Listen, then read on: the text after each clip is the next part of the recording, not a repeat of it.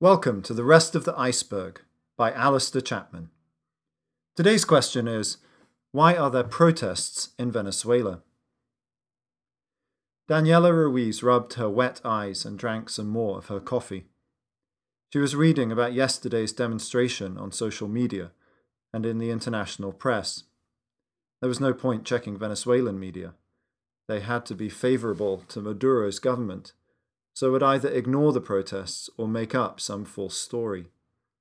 But Daniela had been on the street yesterday and had seen the blood. Her country had more oil reserves than Saudi Arabia, but last year food had been so scarce that 75% of the population had lost weight. Ruiz grew up in Caracas, the daughter of two teachers. She did well in school and went on to study journalism at the local university. While there, she became involved in radical student politics.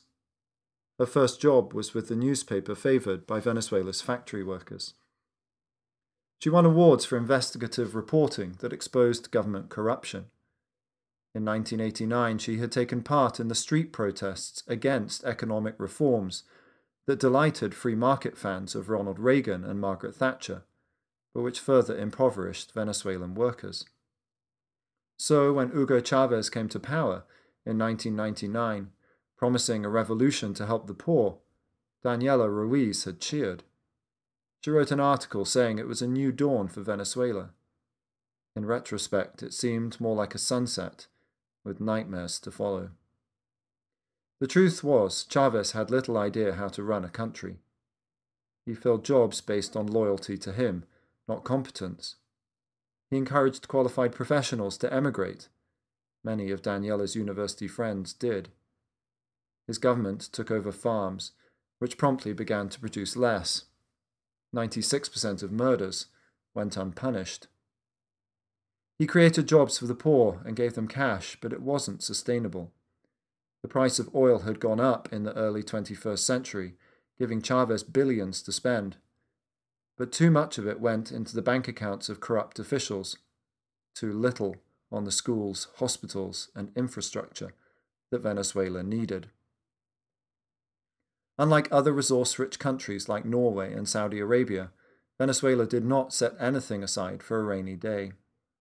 In fairness, it was harder to save in Venezuela, a democratic country where widespread poverty meant people had always voted for immediate help.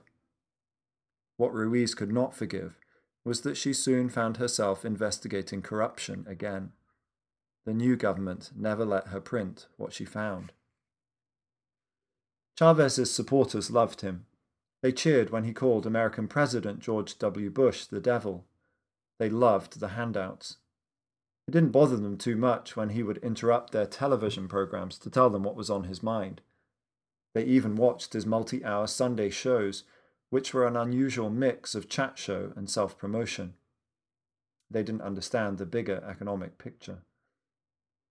In darker moments, Ruiz wondered whether Asian countries like South Korea and Singapore had fared better than Venezuela because their leaders didn't have to worry about elections. They could do what was right, not what was popular. Now Chavez was dead. Hostile economic headwinds had been swirling while he suffered from cancer. They hit shortly before he died. Ruiz was mad that he hadn't lived to see the ugly consequences of his corrupt and incompetent rule. His successor, Nicolas Maduro, was worse. As the price of oil fell, he printed money to pay wages. It didn't help. You could exchange a $20 bill for about 600 of the local currency when he came to power. Four years later, you could get almost 200,000 the economy shrank by almost 20% in one year. Deaths of women in childbirth went up 66%. The 75% who had lost weight dropped an average of more than 8 kilos in one year. The country couldn't increase oil production because the engineers they needed to do so had left in disgust long ago. So Daniela Ruiz was out demonstrating again desperate to see the back of a dictatorship that now ranked as the most corrupt in Latin America.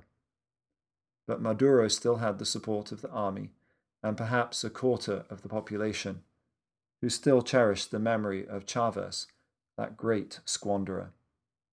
She hoped against hope for a change in government that wouldn't involve more blood on the streets. Any similarity to living people is unattended in this article. If you've enjoyed listening, consider subscribing to The Rest of the Iceberg, a podcast that tells stories that explain the world we see.